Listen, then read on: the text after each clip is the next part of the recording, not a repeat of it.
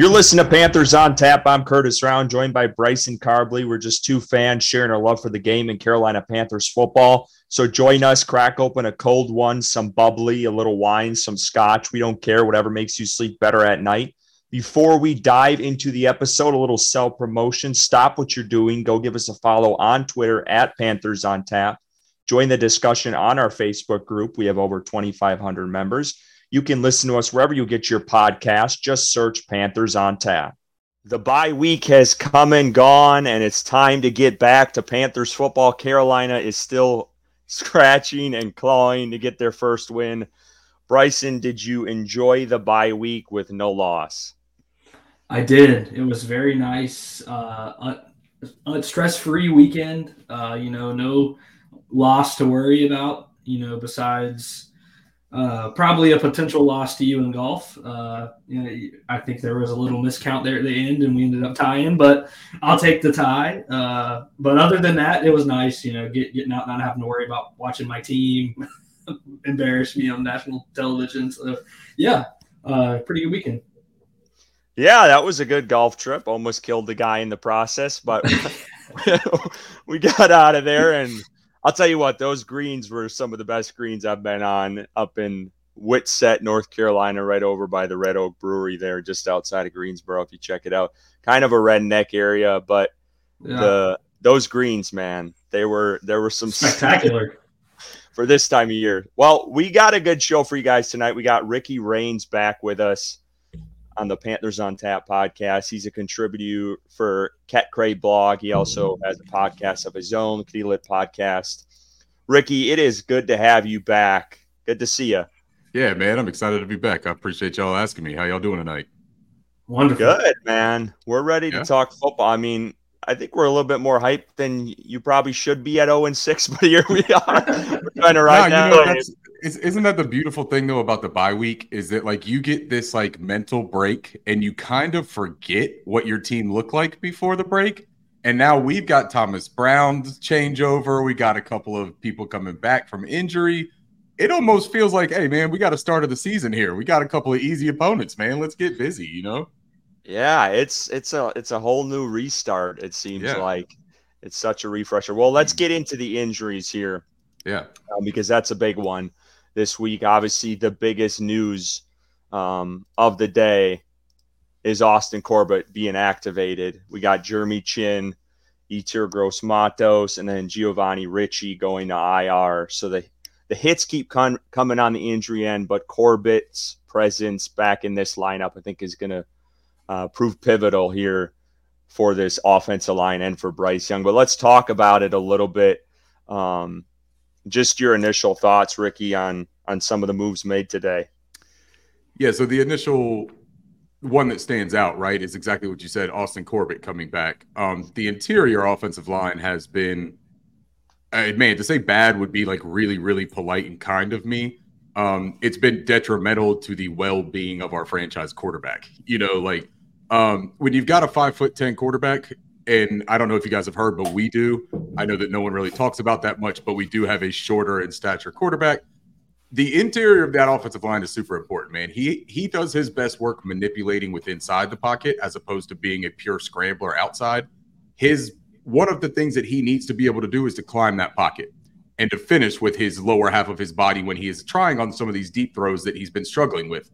I think that if you can give him that little bit of extra time, you see a different Bryce. As far as the run game, I mean, we've been running these inside zones directly into our guards' ass the entire time, right? So at least now, if you have a guard that can go a couple of yards before you run into him, as opposed to being pushed backwards, maybe you get a little bit more room there as well. And you could also just not keep playing Miles Sanders as much, but that's a whole different situation.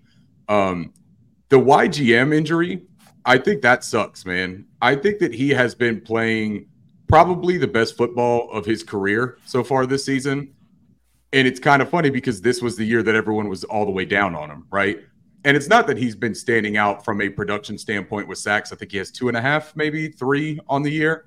Um, but he's just been consistent, man. He's not getting tossed around out there. He is getting a little bit of pressure, and we don't have anybody outside of Burns that's doing that. So it, it stood out a little bit. We know that he's the edge setter for us on the outside over there we've been getting demolished in the run. So if you're telling me we're going to lose one of our best outside run defenders on that front, that's worrisome for me. Um, Jeremy Chinn, I think we had an idea it was happening, right? We knew that it was relatively severe. He's playing like 48% of the snaps, anyways. It sucks, man. Like he's a weapon. And I, if we were utilizing him the right way, I would be more bummed out about that loss than I am. But I just don't know that that is a significant thing at this juncture. Um, yeah, so I mean, that's probably the way that I feel about most of that. The Gio Ricci, eh, yeah. Special you teams. Know, He's great on special. Yeah, he's great on special teams, but I think that Tommy Tremble can fill in and play that role too, man. I, I, I don't think that Gio does anything particularly better than somebody else can do adequately, if that makes sense. Bryson, what'd you think of really a busy Tuesday uh, as far as the depth chart's concerned? Yeah, yeah. Uh, Ricky, Ricky really covered a lot of it. I, I just, you know, I, I, am excited to get Corbett back. I do think that he brings an edge to the offensive line, really the vocal leader of that offensive room, offensive line room. So uh, it's exciting to get him back, and hopefully he sets the tone. Uh, I am interested to see what what they do with the left guard position, uh, who they put there. Uh, is it Throckmorton they, they move over, or uh, you know Zavala, or or whatever they do there? That's going to be interesting. Uh, I, I, know they did sign a uh, I think he's a tackle though from the Eagles. Uh, don't even know the guy's name honestly, but uh, they signed him from their practice. Brett squad. Toth. Brett Toth. Toth, yeah. So I don't know if they have plans for him at guard or not, but uh, but I thought I think Throckmorton's been serviceable uh, mostly throughout his time in Carolina. So I think that they might try to transition him to left guard, or maybe they go with Zavala if he's healthy. So uh, we'll we'll see what happens there, but um, yeah, just excited to get him back. Losing YGM sucks, man. I don't really know how else to put it, but uh, he has been. We're saying that right now. I mean, in July yeah. we were talking about Crazy. this guy might be not even making the roster, and right here we are hoping YGM is back. Yeah, he uh, yeah, like Ricky said, he's been having his best year, uh, and you know, I think he got a lot of shit coming into this year when he had that presser, and he was he kind of gave the fans some shit about you know booing him or saying that he's bad, and mm-hmm. he's really come out and, and he hasn't played spectacular like he's you know earning an next contract, but he has been the best run defending edge that we have on this team, and losing him is is going to be a big loss, uh, especially in the run game. Um, maybe Marquis Haynes, like we talked about last week, Curtis is coming back. I mean, I don't really know what's going on with him. They don't really talk about him. Uh, I don't I don't know what the deal is there, but uh, getting Marquis Haynes back would, would definitely help uh, pass rush wise probably not very much run run defense wise, which is yeah. where they struggle significantly. But um, and then Giovanni Ricci, I know that's your guy, Curtis. I know you I know you like Giovanni Ricci. Um, yeah, which he la- last year he did flash. Uh, you know, he he has made some some significant catches on offense in the past, but uh, you just really haven't seen much of him this year. So I don't really know if that's a huge loss. Uh, I think for Jeremy Chinn though, I feel like you know he was on the verge of getting traded uh, I, would not be surprised. Should have been an Eagle. Should yeah, have been an Eagle. If, if, if he was instead of Kevin Byard, which I believe, uh, you know, I wholeheartedly believe Kevin Byard is a better player than Jeremy Chinn. But yeah, uh, J- Jeremy Chinn, I, I, feel like the Eagles have been wanting Jeremy Chinn since he's been drafted by Carolina. It seems like every year they talk about wanting Jeremy Chinn. I see stories like it, like that, uh, that have come out. So. Uh, I, I, do think that he he might be an Eagle right now if he if he didn't get injured. Uh, so and that kind of sucks for him because he's not in a situation where he's being used correctly. And I do think he's still a good player. He's just kind of wore out his welcome in Carolina, and uh, and I think that a fresh start would be good for him. So, yeah, all around, I don't know what the hell's going on in Carolina with these injuries, but uh, please stop. We've had enough. Uh, no, no, more, please, yeah. please. Yeah, I wanted to go off a little bit because Bryson, I don't know if we've ever been on the record talking about this, but I know watching games with you, we've talked and texted about it. Um, but it just seems like, and I don't know if it's this staff, but it just has come up since Frank Reich has come aboard. But there has just been secret injuries, it seems like, where they, they just pop up out of nowhere. And I tweeted about today because it's, I'm at the point where I'm tired of seeing it. And it started with Miles Sanders in preseason, where he went out for a week. And then all of a sudden he doesn't play the rest of the preseason. And, you know, Frank, when he initially said, I was like, oh, yeah, this is, you know, it doesn't seem anything a big deal. And here we mm-hmm. are. And Miles Sanders doesn't play in preseason. Yeah, Bryce Young getting injured in the Atlanta game. No one knows when that injury happened. Just out of nowhere, he popped up on the injury report. The Brady Christensen injury popped up after the fact. No one knew about it on Sunday after the game. No reporters asked about it. Then you have the Jeremy Chinn injury. No one knew he was hurt. Comes out, we end up finding out, you know, in Frank's presser on a Monday that Jeremy Chinn is hurt. And YGM. And I don't know how they're doing things, but I know this wasn't how it was with Matt Rhule in his regime. It was pretty straightforward, it seemed like, with injuries. And for this, th- that's the one gripe I have about this. I mean, there are several gripes, but there. This is the one. I was that, about to say, man, you're doing not, That's the only one gripe you got, me, man, because it's like out of no, uh, it's just out of nowhere, and a lot of these reporters, most of the time, these beat reporters pick up on stuff like that. But I mean, these things are just going. They're getting yeah. you know, shoved under the rug, and then all of a sudden, bam! Out of nowhere, these guys are going IR. So yeah. that's just been frustrating for me. I'm I'm I'm getting sick and tired of that. And I hope I hope they become more forthright with all this because it's just you get blindsided by this shit. It gets yeah. annoying after a while. But I had to go on a little soapbox there because that that that was a good one. um, but I Bryson, you talked about it. I, I was just curious for you, Ricky, is who who would you like to see at that left guard spot? Are you a fan? Do you have one way or another between Zavala or Cade Mays or Throckmorton or any of those guys? Man, if this was like four weeks ago, I would have told you that I would have stuck with Chandler Zavala and and let that develop because I I think that I always envisioned that progressing in a week by week kind of mode, sort of like the the whole uh, trajectory for this team, in my honest opinion. I anticipated everybody being at their worst at the very beginning of this year and us getting better. We're a new team and a new system with a bunch of new, you know, pieces. Um, after seeing him play six weeks, I don't know that you can put him back out there if you're trying to yield the best offensive line that you can going forward. Um, I think that Calvin Throckmorton is, as you said, serviceable, possibly that was also on the right side when he has Taylor Moton kind of stabilizing him. I think you move him over to the left side and he plays with Ickey, who is kind of battling his own demons so far this season. That is a recipe for disaster too, kind of. Um, I would be almost inclined to try Cade Mays because I thought that he looked relatively solid in his last two starts that he's been playing. Um, I, I I don't know, man. It's kind of like a six one way, half dozen the other of dog shit, really, if you think about it, man. And that's not, I'm not trying to like hammer on to the players, but from an outlook standpoint, we don't have a really good answer right now, man. And there's not going to be a good answer for the rest of the year. Uh, we we got to bank on Corbett having that much of an impact that one of these guys, and Corbett may end up moving over to that left side, to be completely honest. You I was actually going to ask that. I, I, think that that's a really viable strategy. I don't know that he necessarily starts there, and I don't know when he comes back, man. Like they activated him. I'm not 100% sure that he's going to play on Sunday against the Texans. Um, it sounded like they just didn't want to keep him out of that window, right? They didn't want to put him back on IR. Um, I think that even when he comes back, man, maybe he doesn't, maybe he's not ramped up all the way when he when he comes back. Um, I would put him on that right side as opposed to making him pick up some slack on the left side, at least for the first game or two if they seem to be confident with him, slide him over, man. Let him play with Icky and then let Calvin stay over there on the right side. Maybe that works out. Zavala even looked okay on that right side, right? Yeah. So I think that you can hide things a little bit better over there on that side. And Bryce's protection on the left, yeah, let's solidify it. Where, what what has happened with Nash Jensen? Was he injured too? Like that guy kind of just disappeared, and I feel like yeah, it's a great question. I, I have no idea, man. Like there was yeah, you're right. There was conversation about him being a possible candidate to start the season, right? Yeah. And now the most thing you hear about depth on this offensive line is every time that Justin McCray is released or picked back up. like that's pretty much it. It's the revolving Justin McCray door. That's the depth of this offensive line.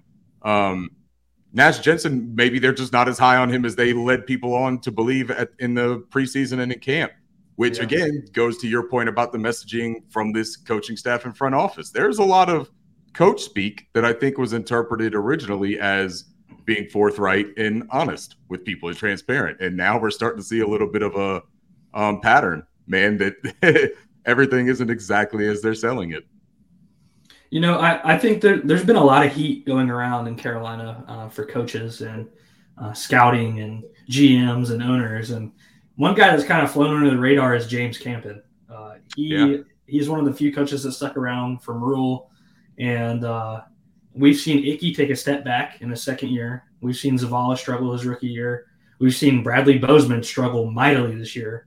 Uh, and then the right guard position's been a revolving door. I mean, Taylor Moton's even taken a step back this year right. uh, in relation to other years. So I don't know if James Campen is uh, is is the the guy that we thought he was, or the coach, this all star offensive line coach that you know everybody wants to make him out to be, because we haven't been seeing the results uh, Yeah. in Carolina. This this offensive line as a whole has taken a step back, and it's frustrating. Uh, in I guess it, it is fair to say that pretty much the whole team has taken a step back. So Mhm. maybe it's not just him, and I'm singling him out for no reason. But uh, when when I got my rookie franchise quarterback that I traded the farm to trade up and get, I need that offensive line to be tip top. You know, yeah, I get there's injuries, but uh, be on your game, like be Sure. on your game, and, and and they have not been. So I think James Campen kind of needs to. His name starts to get tossed around a little bit as to Yeah. coaches that are catching some heat. Well, and they didn't make any moves, right, on the offensive line. So when you talk about you draft your franchise quarterback, you do kind of bank on Campen at that point, is what they Mhm. said, essentially, without saying it in the open, right? They brought him back because he did a really nice job with his offensive unit last year. Um, they ran a different blocking scheme last year.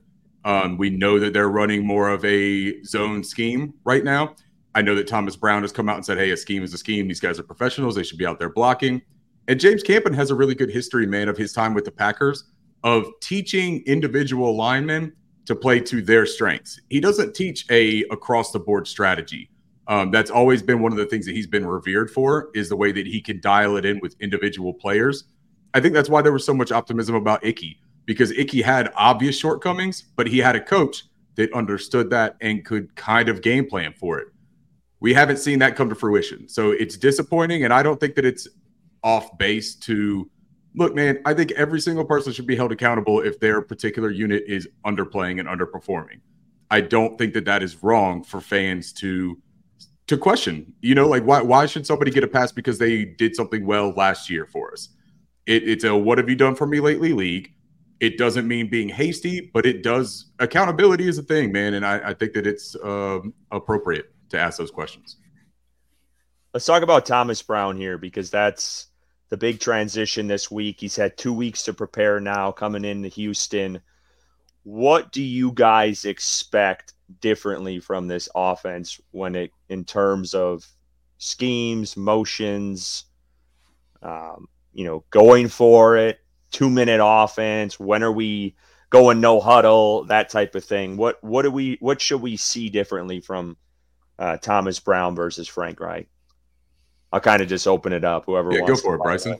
Yeah, I um, you know, I want to believe that we're gonna see a totally different offense and things are gonna be significantly improved, and you know, we're we're we're gonna be, which I want to be hopeful so bad, and I, I kind of am a little bit, but I just I have a hard time until I see it with my own eyes, really like buying into that. Uh, I do I do think Thomas Brown is going to be a better offensive coordinator than what Frank Reich has been. I just don't know how much better that's going to be. Uh, one because of the uh, collection of talent that we have on, on this offense. Uh, the wide receivers we know are not good except for Adam Thielen, and uh, Mingo's still growing, and um, the tight ends have been non-existent. Uh, the running backs, hopefully they stick with Chuba, but I don't know. It sounds like they're not committed to any running back right now. Um, so I, you know, I, I, do think you'll see more motion. I think you'll see more trust in Bryce because of Thomas Brown's love for him. Uh, I think you'll see more, you know, deep shots down the field, uh, or at least schemed up deep shots down the field. Uh, but I don't know. I, I, I just don't know if it's going to be, if the no, numbers wise, stats wise, if it's going to be a better offense. Yeah. Uh, because I think Frank Reich's offense has improved every week. Uh, you know, it, it, technically it's the high scoring offense in the NFC South, which is, you know, the prettiest turd of uh, of the bunch. But uh, you know, I Thomas Brown, you know, he, obviously uh, he hasn't been an offensive coordinator in Carolina. We don't really know what he's going to do with Bryce, uh, but I, I, am excited to, to see potentially a, a different offense. But I, even like from pressers, you know, I think what the way Frank put it, which we talked about last week, Curtis was, you know, he's going to put his personality in it, but it's not it's not like a whole new install. It's going to be the same offense essentially, just you know a little different quirks here and there. And I think that's where the motion comes in. And I think that uh, maybe some more up tempo. I think he's even mentioned that Thomas Brown has uh, running some more up tempo where Bryce is more comfortable. But mm-hmm. uh, I, I, don't know. I, am just a little skeptical at, at, this point. Yeah. So I had the um, fortunate opportunity to sit down and, and have the same discussion this morning with DJ Chark. Um, and what he said was what I have been kind of guesstimating about and it's that the offense is the offense. Like the, the playbook is a collaborative effort between Thomas Brown, Frank Reich, Parks Frazier, Jim Caldwell. Like these guys sat down and they made this playbook. We're not installing a new playbook in a week and a half in the bye week, right? What what we will see, and this is what DJ said that he expected to see is maybe one of the main differences is the personnel groupings in some of these formations. I think that you're going to see Thomas Brown using players more to their um, natural aspects and abilities and what they excel at and ways to get them having fun and enjoying the game of football again. Um, so, one thing that I really do look for is we talk about Jonathan Mingo and his development. I think those motion concepts that the Rams are so known for, um, even the Texans that we play this week with Bobby Slowik, he's using them like 60% of the time that's something I think that Mingo could really benefit from because he's got these physical abilities, but if you're keeping him lined up in in you know solitary where he's not getting a head start, you see these cheat motions that they run with Tyreek Hill and uh, Jayden Reed, the rookie in Green Bay. They're getting this head start, man, of the most dynamic player on the field, so that they can get in space. And space is exactly what Jonathan Mingo needs to get his yards after catch ability out in the open with that, when he starts opening up that intermediate level, that secondary level of the defense, that opens that top up, man, because you're keeping those safeties honest. If you can clear that top, that's where DJ Chark can eat. DJ Chark is one of the better. He's not getting a ton of separation, man. Like that's that's something that in the last three years of his career, he has not been doing. He's not been winning on his releases. He spoke about that today on the podcast as well. That that's something he is very focused on right now is cleaning up his route tree and his breaks and releases. But where he wins is these contested catches. You get him one on one situations, you take that shot for him. Now, Bryce has taken a couple this year and he's missed, right? He's missed on a couple to DJ. Um, I anticipate this being a much better balanced offense, first of all, more motion, more play action, but it's going to be the same concepts, man. It's just going to be different personnel, different sequencing they've got six games of film right now on Frank Reich in this Panthers offense. That goes away essentially. They're going to know the concepts, they're going to know the formations and the alignments. They don't know how Thomas is going to use that, when he's going to call that.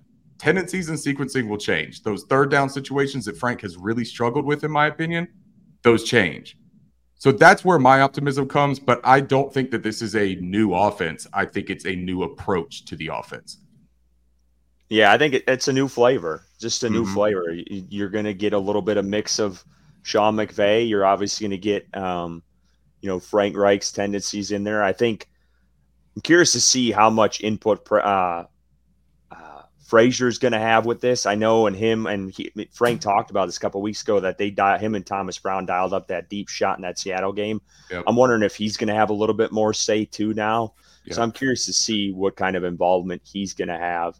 Um, I want to get your guys' thoughts on Miles Sanders because, for, and I think Ricky, you tweeted sure about, about this. you you tweeted about this over uh, these last couple of days, but Frank on Monday had an interesting quote, and they had asked him just about Miles Sanders and how he's progressing, and he said Chuba looked good. Obviously, we love Miles, and Miles has continued to make progress. Um, and then he talked about doing a little bit by committee of the running uh, the run game.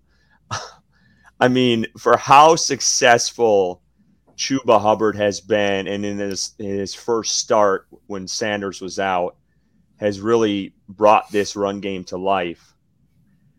I think it would be asinine and crazy to go in there and throw Miles Sanders right back in the mix as the starter and push Chuba aside. I just think it's crazy and why kill that momentum that's created over this last game.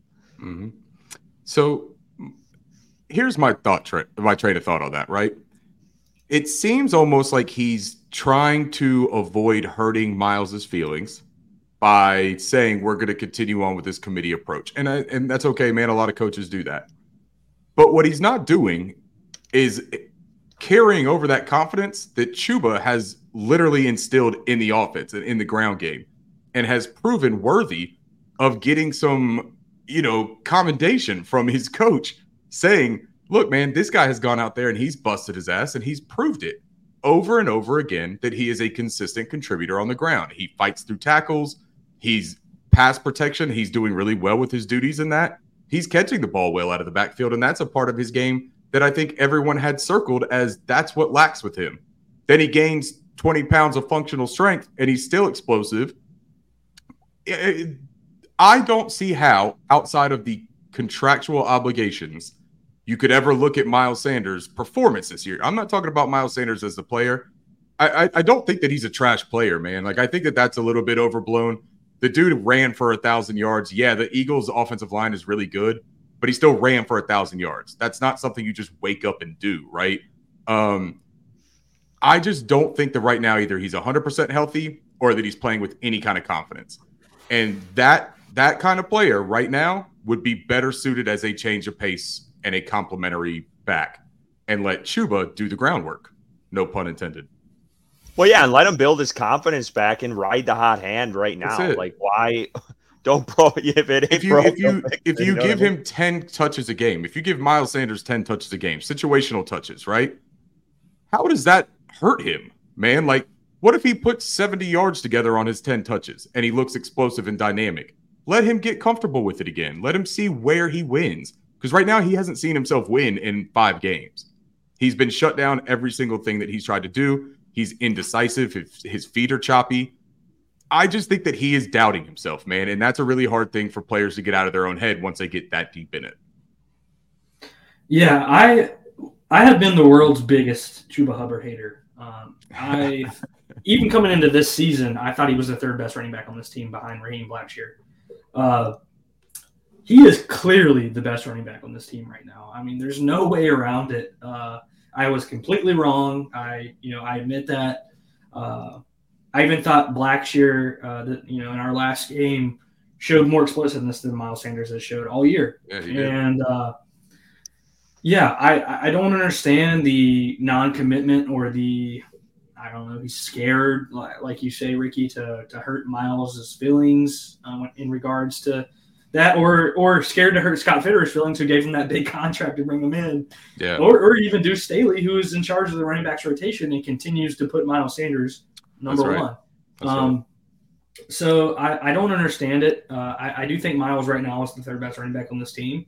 And uh, not to say that's going to be the case always, uh, right. because you know once he does get his his confidence back, maybe he does become the the he goes back into the starting role and the becomes the player that we paid millions of dollars to run the football. So mm-hmm. um, I, I, think at this point in time, it, it's just hard to take you seriously when we watch Chuba Hubbard, you know, have the best game as a running back this season um, for the Carolina Panthers, and then our next game take him and, and move him to number two when uh, the starting guy has struggled all year and not had a game close to what Chuba Hubbard had Yep. And uh, I, I, just I, I, can't take you seriously at that point. So um, I'm hoping that they, you know, I guess even if they do like a, a committee and it's 50 more of a 50 50 split, then I think it's been like a 70 30 when yep. Miles has been playing.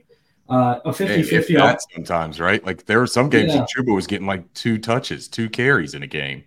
Exactly. Yeah. So it's, if, if they do commit to a 50 50, you know, I, I guess I, I have to be happy with that. But still, I think Chuba should be getting the majority of the carries, and maybe Miles goes into a third down back role, which might fit his, you know, his play style and yep. abilities better. Uh, catching the ball out of the backfield, I do think that he's still a very good running back out of the backfield catching the ball. And, and like you say, Ricky Chuba has improved significantly this season doing that. Um, yep. That was my biggest gripe with him was the man can't catch the ball, and he yep. has. I can't remember the last pass he's dropped this season. So uh, yep. I, have been very impressed. Uh, I've been on record saying I was wrong about him, and uh, you know, I guess our best, one of our best late round draft picks in Chuba Hubbard, we can credit Matt Rhule's wife. Uh, yeah. Going kind of over to the defense, just popped in my head while you guys were talking. Did you expect this defense to be this bad this year. Like I felt like the defense was supposed to be the stronghold of this team. You obviously have Ejiro Evero coming in, who's you know had some interviews as a head coach already as a candidate, and obviously injuries have played a major role yeah uh, of of how things have gone. But even before that, I feel like the defense still didn't look up to par of what we expected with this new system. Yeah, personnel is very clunky for the system that Evero is trying to run. One of the things that rubbed me really wrong about the start of the tenure of this coaching staff was the trying to sell fans on the fact that they didn't need a true nose tackle to operate this this defensive system. They said that it was all about the versatility and getting after the pass rusher and you know, a big guy, big body, girthy guy can't provide them that.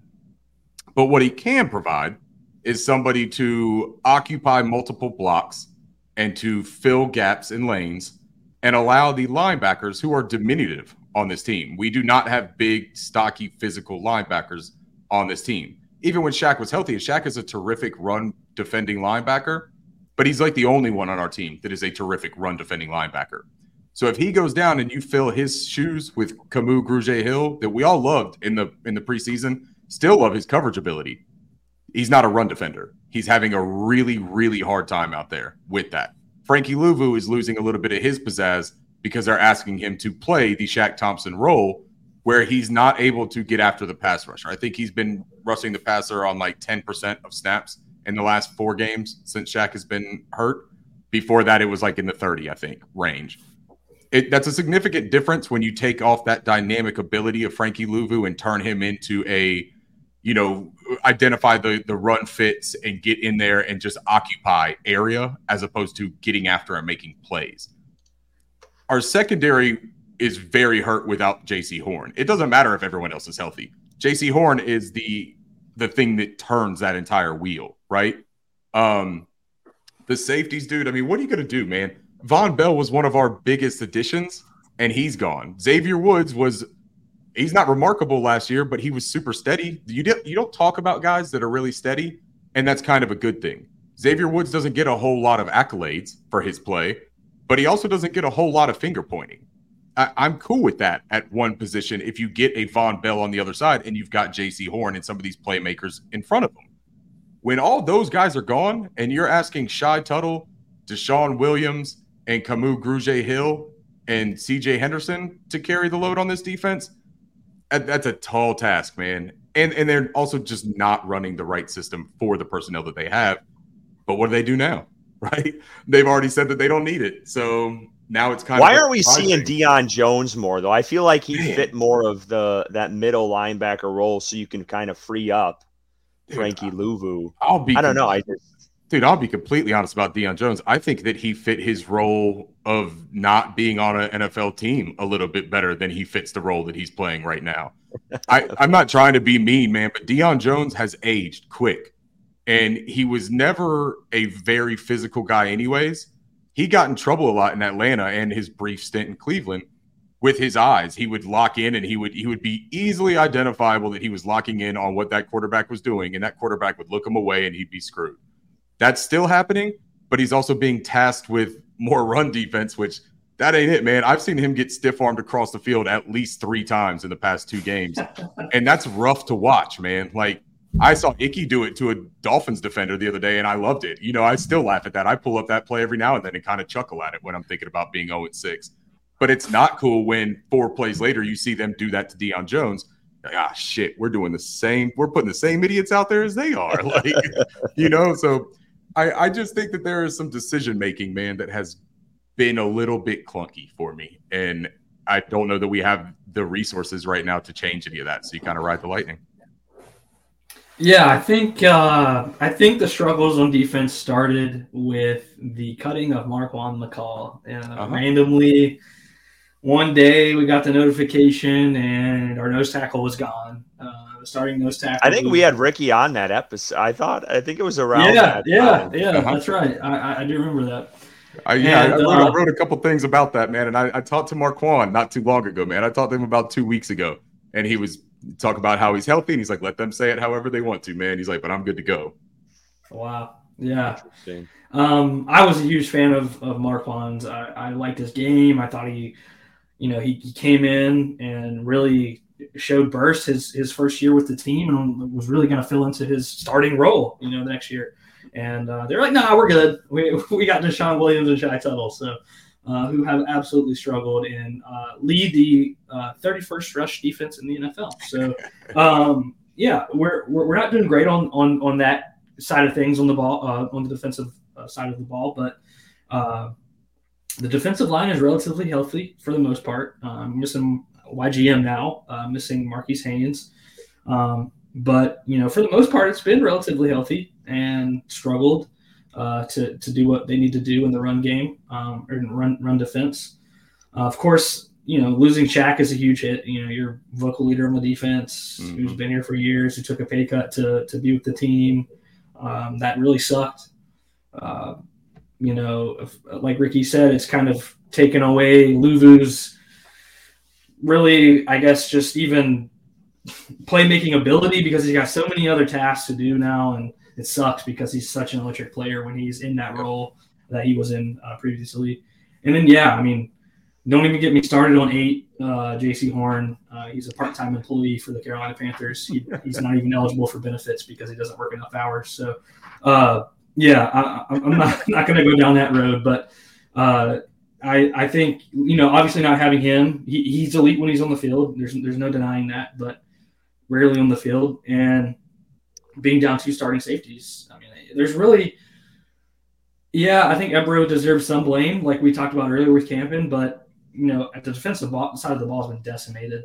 Uh, you yeah. know, not, not including the defensive line, but decimated from linebackers back. And, you know, hopefully they get healthy throughout the year. But, you know, a lot of these guys are, are done. I was. Von, I can't, I can't remember when Ricky was talking. I was trying to remember. Was Vonn Bell placed on IR?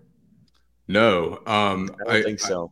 I, I believe that Frank on Monday said that he would update about Vonn Bell, Xavier Woods, and Jaycee Horn on Wednesday when guys were back. Um, they're not okay. back until tomorrow. So I think that they are waiting until they get them in the building, and then we should hopefully get some updates on them. Yeah, I mean that that would be nice to to get those guys back versus yeah. a, a rookie quarterback who's on fire right now, and absolutely uh, a scheme that's looking amazing. So, yep. um, yeah, I obviously the injuries have played a role into the defense that I think Curtis us prior to uh, you know going into the season. We asked, we had the question for for each of us if this was going to be a top five defense, and I think I said that it was going to be like a top five to ten defense uh, based off of you know what's on paper, and I really believe that, and yep. I it makes me sick to think about where we're at right now. So. Yep. Uh, unfortunately, you know, injuries are a thing, and Carolina has been hit hard as hell this year. And uh, it's it, hopefully it ebbs and flows, and you know maybe next year we get lucky and it's kind of an injury year like the year prior where we didn't have very many. Um, so yeah, we'll just go from there and, and, and see what happens. Ricky, can you remember? I, me and Bryce talked about this last week. Can you remember last time Carolina's had this many injuries along just the starting offense and defense? No, I mean, it's man. crazy. It, it, no, it's nuts. Like there's always an injury bug, right? For every team at some point you hit like a man, two people at the same time in one game. That's crazy. But we're losing like a starter a game and for six straight games. And and on both sides because we're already been down Corbett for the whole year because of last year's injury. Um no, I can't remember it, man. And and honestly, I hope to forget it pretty soon. I hope that we get healthy and and just stop this whole thing, man. Like it Bryson said it earlier. Please stop. Like, please, please, please, just whatever it is, move on to the next thing. If this is some sort of sick Halloween thing where we're just getting spooked for the first two months of the season, move on now, man. Like, let us get our our uh, joyous holiday shit going for the rest of the year. You know.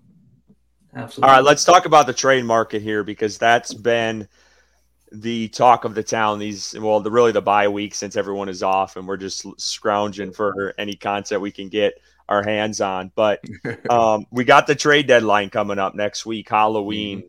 Uh, very fitting for that, um, especially with this Panther season. But let's let's start with the TMJ news because um, that has been swirling, and he has, has since responded. But you haven't heard by now, there it is. Jeremy Fowler tweeting out that Terrace Marshall Jr. received permission to seek a trade. The most interesting note of it all is at the end, he is welcome back if no trade is found, which I don't, I don't know if I've ever seen that before, but typically when something like this happens, a guy's released um, at, at, this point. But what do you guys think? We'll talk, we'll start with TMJ and we'll go with a couple other guys here shortly. But TMJ, thoughts about him, his role, you know, last year, this year, um, what has happened with uh, his decline? And if you had to pick a team, where do you see him going off to trade value, that type of thing? We'll start with Ricky. All right. So I don't know, man. I, I hear you on like the normally when this happens, the guy's waved and he's gone. I don't know that TMJ is going to go anywhere. Um, the reason I say that is that I think that there is still an outside chance that Thomas Brown looks at Terrace Marshall Jr. and says, I could still get something out of this guy. Like, I could still use this guy. I compared his situation kind of similar to Van Jefferson um, in LA, where prior to this season, you know, when Cooper Kupp went down the year before and they had some changes on that offense, Van Jefferson started looking like he was ready to step up and do some stuff. They brought in Tutu Atwell, drafted Puka Nacua, and all of a sudden he became expendable right? Because those guys were playing really well.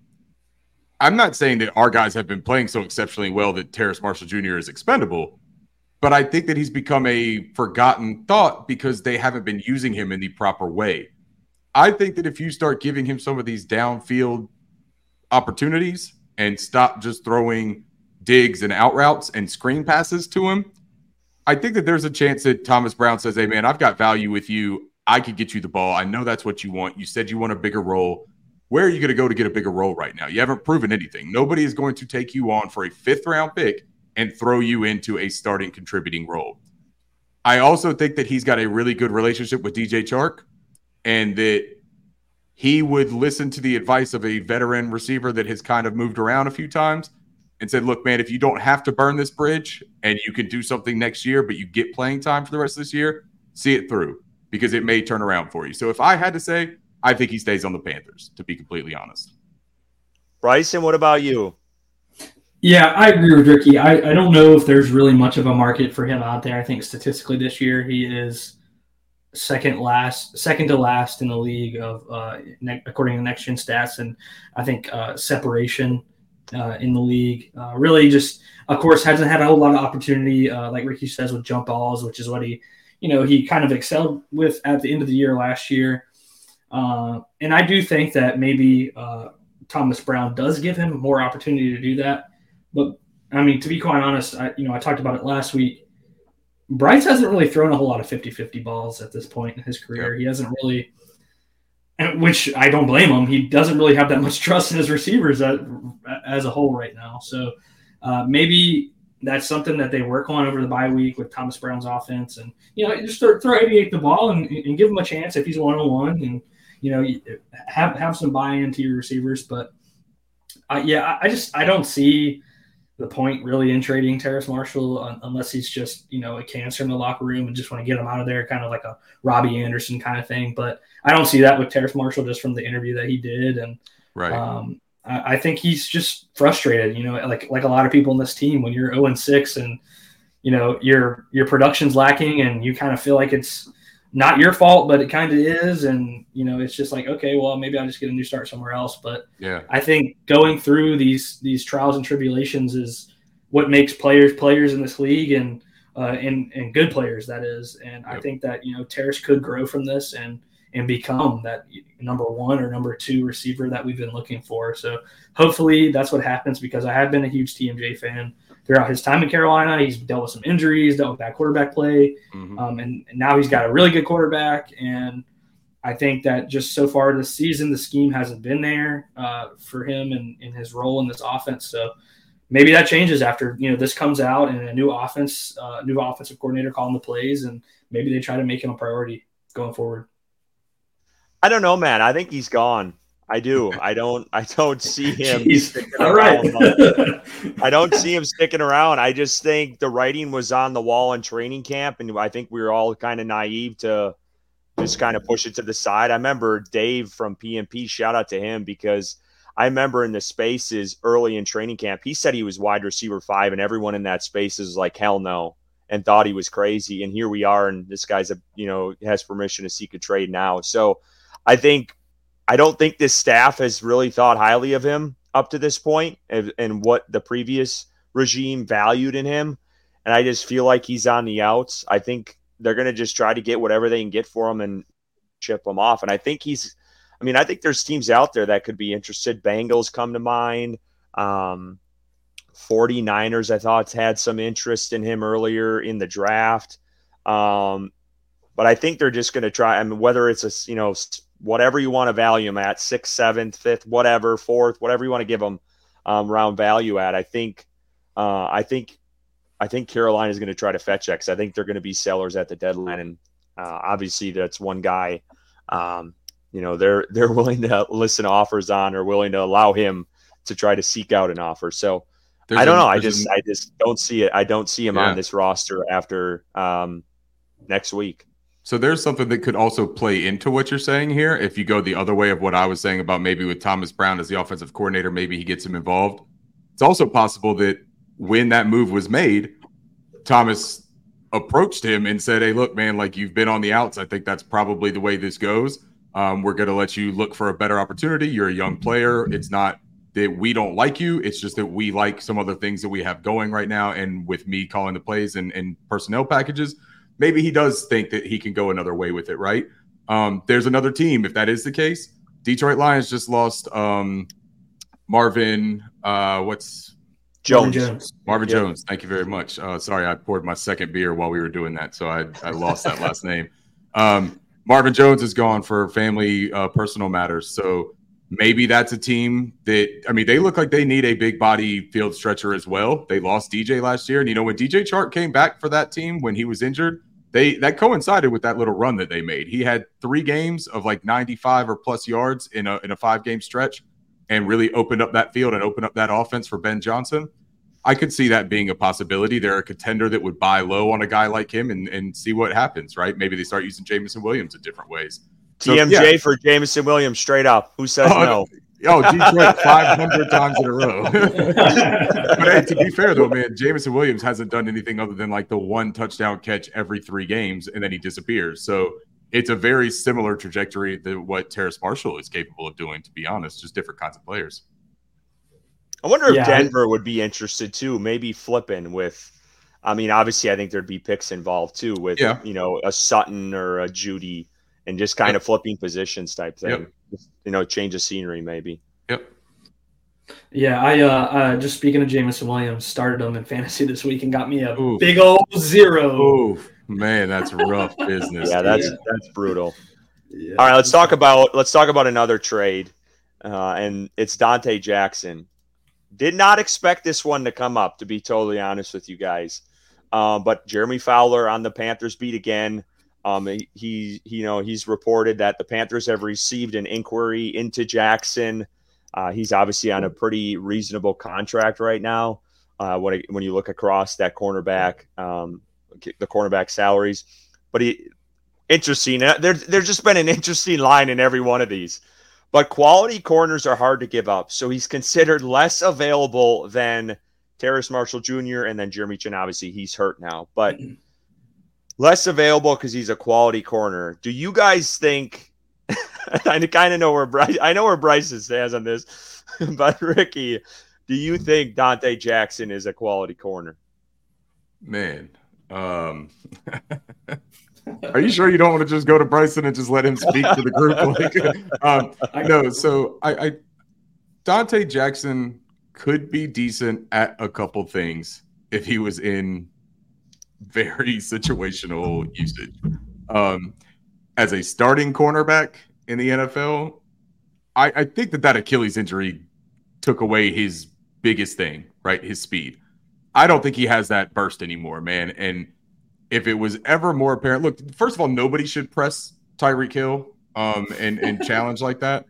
And, yeah. and especially when it's cover four, I, I had called it cover two, and I, and I, was corrected by that. It was actually cover four, so that safety Matthias Farley actually was doing what his assignment was technically still seems funny to be close. But um, pressing Tyreek Hill is a really bad idea for anybody. It's a terrible idea for a dude coming with a new attached Achilles. And he got shown real quickly that his elite speed is no longer there. I I don't know, man, how anyone has inquired about his services other than to ask, are we sure we want to keep him? Like, is it is it not? Maybe that's the thing. Maybe it's a miscommunication here. Maybe somebody inquired and we're like, hey, are you, you guys know you have Donte Jackson starting for you? Maybe that was the inquiry as opposed to like, can we have Donte Jackson starting for us? Not trying to be mean to the guy, but CJ Henderson and Troy Hill have looked way better than him yeah. so far this year. Donte had a good play in the Saints game. You remember that? We can always remember that. Like that was a good play, man. Um, but yeah. we've played six weeks, and and I can point to one play where I felt good about Donte Jackson. So that's my answer. My favorite play of Donte Jackson's is uh is that one right there. uh, I love that. Was picture. that was that was that Tyreek Hill? That was hard to see. Okay. Uh-huh. That, that, that, was Donte like Doing flying through the end zone, tr- yeah. trying to make the tackle. Um, yeah, I've been a, a Donte Jackson um, disliker. I won't even say a hater because it's not really hating when you're not good. But uh, I've, I've, been a, a disliker uh, for a while, and uh, I think you know, obviously, with the Dolphins game, we saw a lot of his issues. I mean, Tyreek Hill is the fastest person in the NFL, but it's not specific to Tyreek Hill coverages. Right. It's specific right. to every game, it seems like. And I think even we saw more from D'Shawn Jamison when he was tasked with the best wide receiver in the NFL, uh, more from him in that game, uh, the undrafted rookie from Texas that we picked up off a practice squad, than we have from Donte Jackson in like two years in Carolina. Yeah. So uh, I, ultimately, I understand he's got some speed and he makes a play every now and then, but I wouldn't call him a quality corner. I, I, I would not call, call him a quality corner, and I don't think that there's very many people that would, besides maybe this front office who's playing favoritism or trying to boost his value in a trade. But yeah, uh, no, not a quality corner. yeah, I would I wouldn't say quality, and I've been to an extent a sympathizer with Donte Jackson over the years. Um, I, I would say serviceable. I think he's serviceable in some aspects. I don't think yeah. he's awful. Yeah. And I think on some teams that are down injuries, I could see why people are inquiring. Um, I thought I saw somewhere today CBS was reporting maybe Philly reaching out on him. Um, and I might I might be saying I, I thought it was Philly in the report that uh, a team that they could see, uh, you know, target Donte with injuries. Yeah. So that's an I mean that's an option. There's a really elite defense throwing him in there he obviously wouldn't be the number one. But I, I think that's the type of, you know, guy where you can kind of fit him into that, you know, that three role or whatever you want to yeah. pinpoint it on the defense. Um, but yeah, I mean, I, I would I would dish him. I mean, I would yeah. dish him at, yeah. at this point, um, and see what these young guys got. I think you know, bringing in Troy Hill, uh, he's shown a lot of promise, and, and I know we want to give Scott Fitter a lot of you know gripe lately, and he deserves it but some of these you know pickups that they've gotten just out you know a couple weeks right before the season troy hill we talk about jamison yeah that safety they picked up that knows frank reich last week you know some of those pickups have played some pretty big roles and some key moments in these games obviously they haven't you know helped out in victories yeah. I, I feel like the Matthias Farley one might be one but like troy hill has been a pretty bright spot for this team i mean yeah. with yes. all things considered so yes. Um, but yeah, I would. I mean, see what you got out there, and if you got to dish him, I think it's now, and he's on a favorable contract too, so I think that's going to help with his value. So. I think that you're right about him being serviceable in the right situation, though. That's that. It's you said it a whole lot nicer than what I was trying to say when I was explaining how I felt about him. But if you don't have him on the boundary playing one of the premier receivers for an offense, I do think that he has some ball hawking ability that can still work in a zone mentality. I don't think that he is a terrific man on man defender anymore. I don't know that he has that shadowing ability. I he still wants to play physical, but he's a, he's a pretty small dude. You know what I mean? And every now and then you see him get bulldozed too. So I think a smart coach with a deep roster could get some usage out of Donte Jackson. All right, let's talk about moving forward here. these next couple weeks because it's it's this is supposed to be the easy part of the schedule, quote unquote. Yeah. Um, without giving away what you think is um, or the score of this game this weekend. Um, when do you guys think the Panthers get their first victory? Is it this weekend? Is it a week a week from now? Is it a couple weeks? Is it they're not they're 0 17? When do the Panthers get their first fucking win of the season? Because it is overdue. Yeah, uh, I'll go first. I think that after this weekend, Frank Reich will be five and zero oh, um, as a head coach after the bye week. Yeah, interesting, Ricky. I'm I'm in agreement. Um, I think that this will be the first of three consecutive wins this week. Mm. Wow! And, and, and, and man, don't nine. get me wrong. I understand how much of a during the bye week. Yeah, man, I understand. Yeah, I know I am. Yes, 100%. That makes me sound like an absolute addict. I get it. Um, and I kind of am to an extent, man. Like I'm I am a hopeless optimist for the Carolina Panthers. But I also, man, I'll tell you this. I truly believed what I said about this team to start the year that they were going to win 10 games. I think that this roster is still built to win. I don't think that they're built to win a Super Bowl. I think that they were built to win this NFC South, and it is still the craziest part about all this, man, is that it is still within reach right now.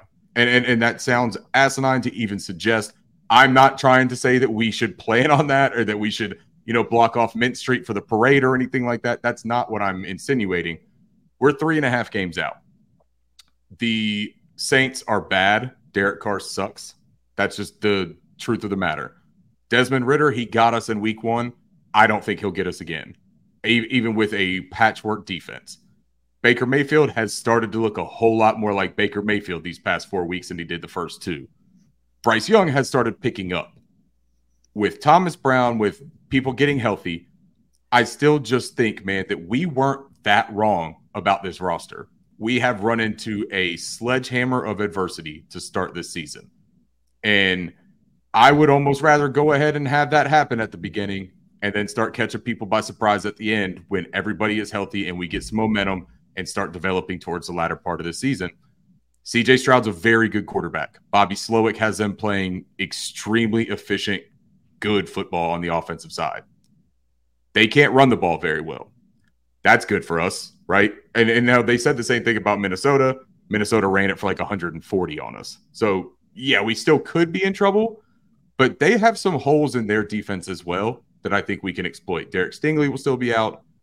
Then you go past that, man. I mean, I, I just think that there is realistic reason to think that this Panthers team coming out of the bye could be much better than what we saw. Bryson, are you and Ricky smoking the same shit or what? I hope so. yeah, I mean, uh, I, I, tweeted not too long ago. It was like, uh, you know, they're three, three and a half games out now uh, of first place in the NFC South. They have four games left against division opponents. They have the easiest stretch of their schedule coming up. They have a new offensive coordinator. They're getting healthy on the offensive line, uh, healthier on the offensive line. I mean, I, I wouldn't, I, I don't think it would be shocking for Carolina to come out and win a couple games, uh, especially with the Texans, the Colts with Gardner Minshew, and the Bears with Tyson Bagent from Shepherd they're University. They're scoring 20 plus points a game. Did you see that stat the other I think I saw on Twitter today? Colts. With Minshew? I mean, they're scoring I, I ridiculous did. amount of points. Shane Steichen hasn't played good ball.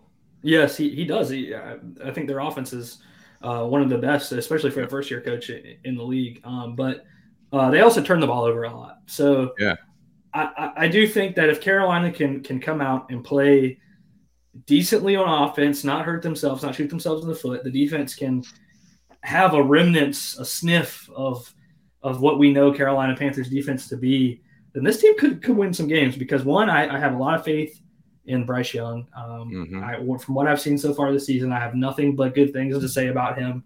Uh, he has played behind a terrible offensive line.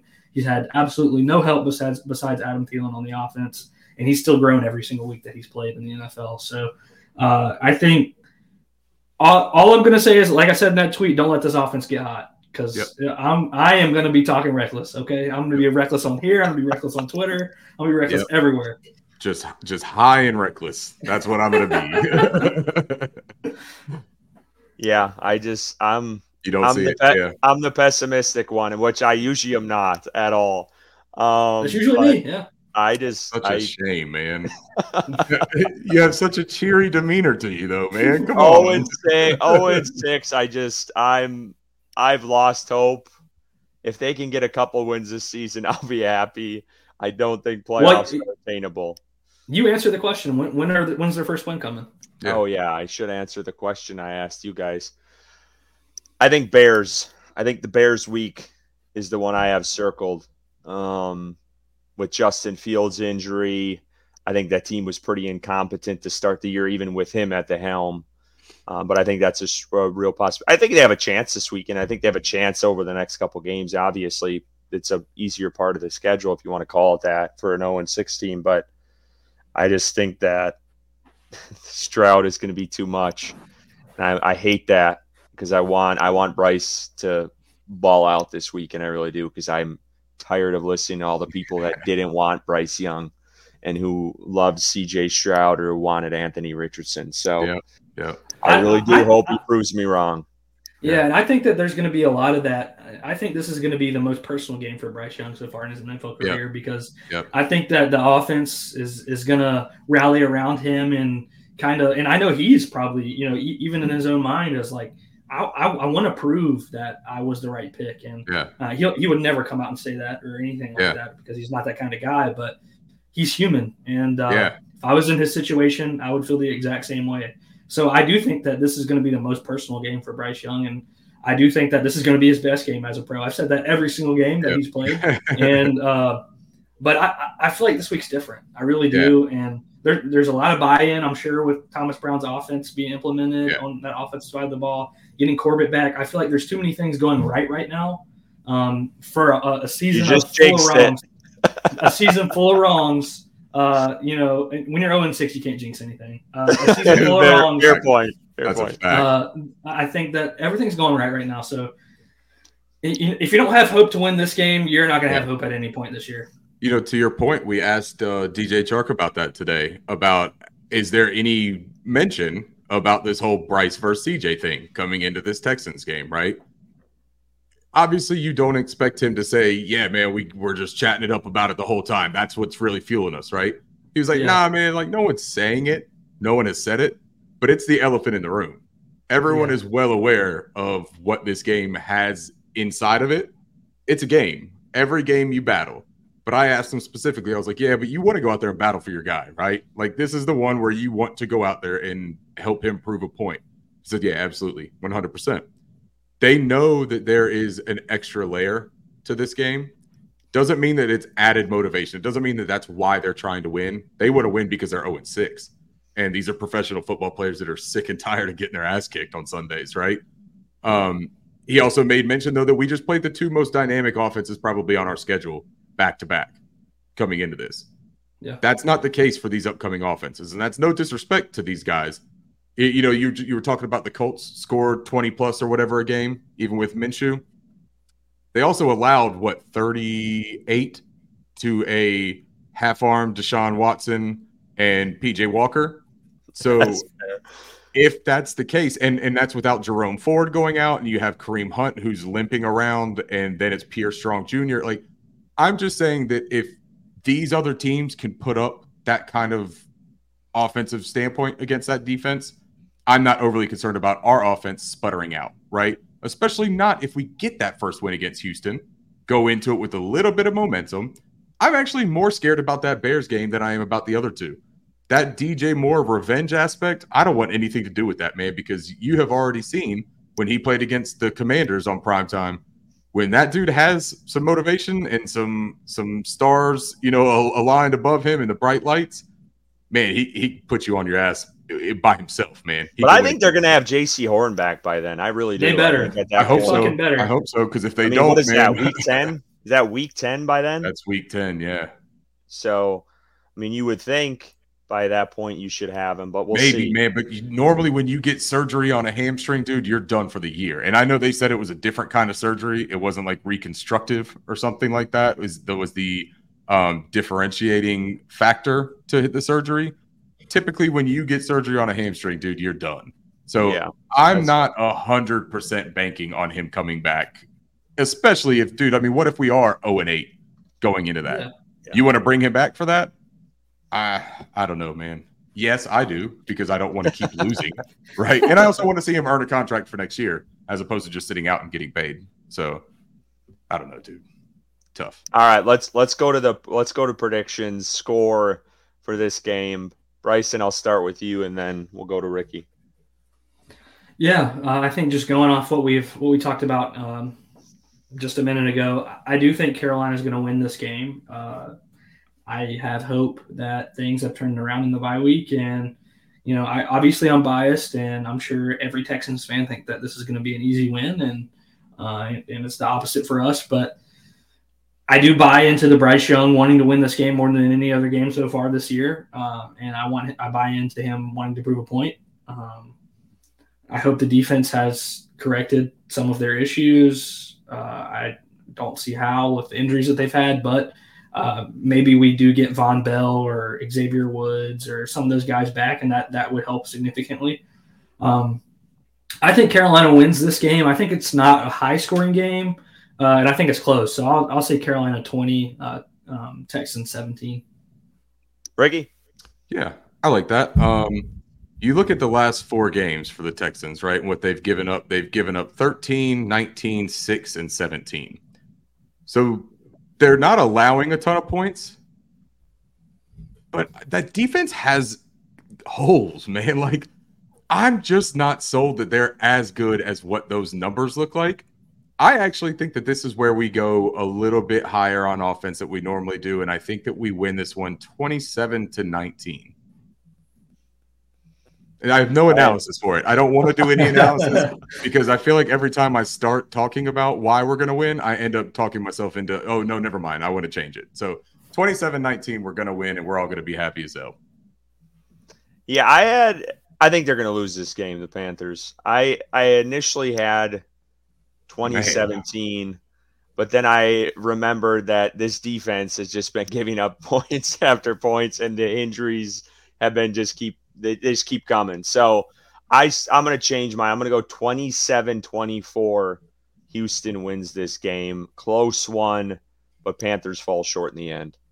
You're like a Bond villain when you predict these games, dude. It's like eh, you could never, ever. It's just terrible. I, I was terrified when you started talking. It's like, yeah, they're gonna. And I was like, oh my god. Cur- yeah, Curtis is usually the the optimistic, uh, you know, Man. let's let's continue to give Matt Rhule a chance guy, and uh, now he's Oh, so He's that's what the, it is. uh, He's he's a scorned Panthers fan. Like he's just not trusting anybody until they give him a reason to. I get it. Yeah. Okay. Uh, Do you want some of the stuff that me and Bryce have? Because I mean, we can. I- I might smile need it. I mean, it. when you go to these games every freaking home game and you watch them lose and get booed out of your own fucking stadium, it's Yeah, it's Yeah. hard to be hopeful. that's But taxing. Yeah. Ricky, we just want to thank you again for taking the time out. I know you got your own stuff going on with Cat Crave and then the Kitty Lit podcast. If you guys are not following them, go check them out. I believe you guys are on YouTube now. Is that correct? We Right. are, yeah. We're on YouTube, Apple, Spotify, Podbean, any of those things, man. You can find us everywhere. And you have your Twitter handle, the lights above you. Right there. pretty That is- sweet. Yeah, Thank that you, is man. sweet. That. I, I I'm very jealous of that. That's my, my wife, my wife got that for me, man. Uh, she was sick of me doing podcasts and stuff, sitting in the living room at the dining room table with the blinds behind us. She was like, "You look like an idiot. You sound great, but you look like an idiot." I was like, "Well, help me out then." So she got me that, and I I appreciate it very much, man. Yeah, thank you. And we appreciate your insight. And obviously, go get check out their latest podcast, DJ Chark. You had him on for a while. I mean, that was probably 40, 50 minutes, right? Of him. Yeah, yeah, man. DJ DJ was awesome, dude. And you know, there were some really cool parts about the podcast with him too, because he's a big fan of The Office. Um, he's a big SpongeBob SquarePants guy. Um, he actually named his French bulldog Dundee from The Office. Oh, Um, okay. so we talked about favorite character, favorite episodes, talked about who had better fashion sense between him and Viska. Him and Viska are like really good buds. Um, so there's some really fun aspects to it, but there's also some really good insight, man, of him talking about Thomas Brown and this offense and what he has thought about what they've done so far. And and he's he's on board with what we've all talked about, man. He did not anticipate this team being this bad. So it, it's it's a sentiment that even the players feel, man. It's a good interview. Uh, check it out. I believe we actually are filming another one on Thursday with another special guest. So we're trying our damnedest to win the bye week. That'll do it for the latest episode of Panthers on Tap podcast. You can catch us wherever you get your podcasts. Go give us a follow on Twitter at Panthers on Tap for all your analysis and breaking news. And as always,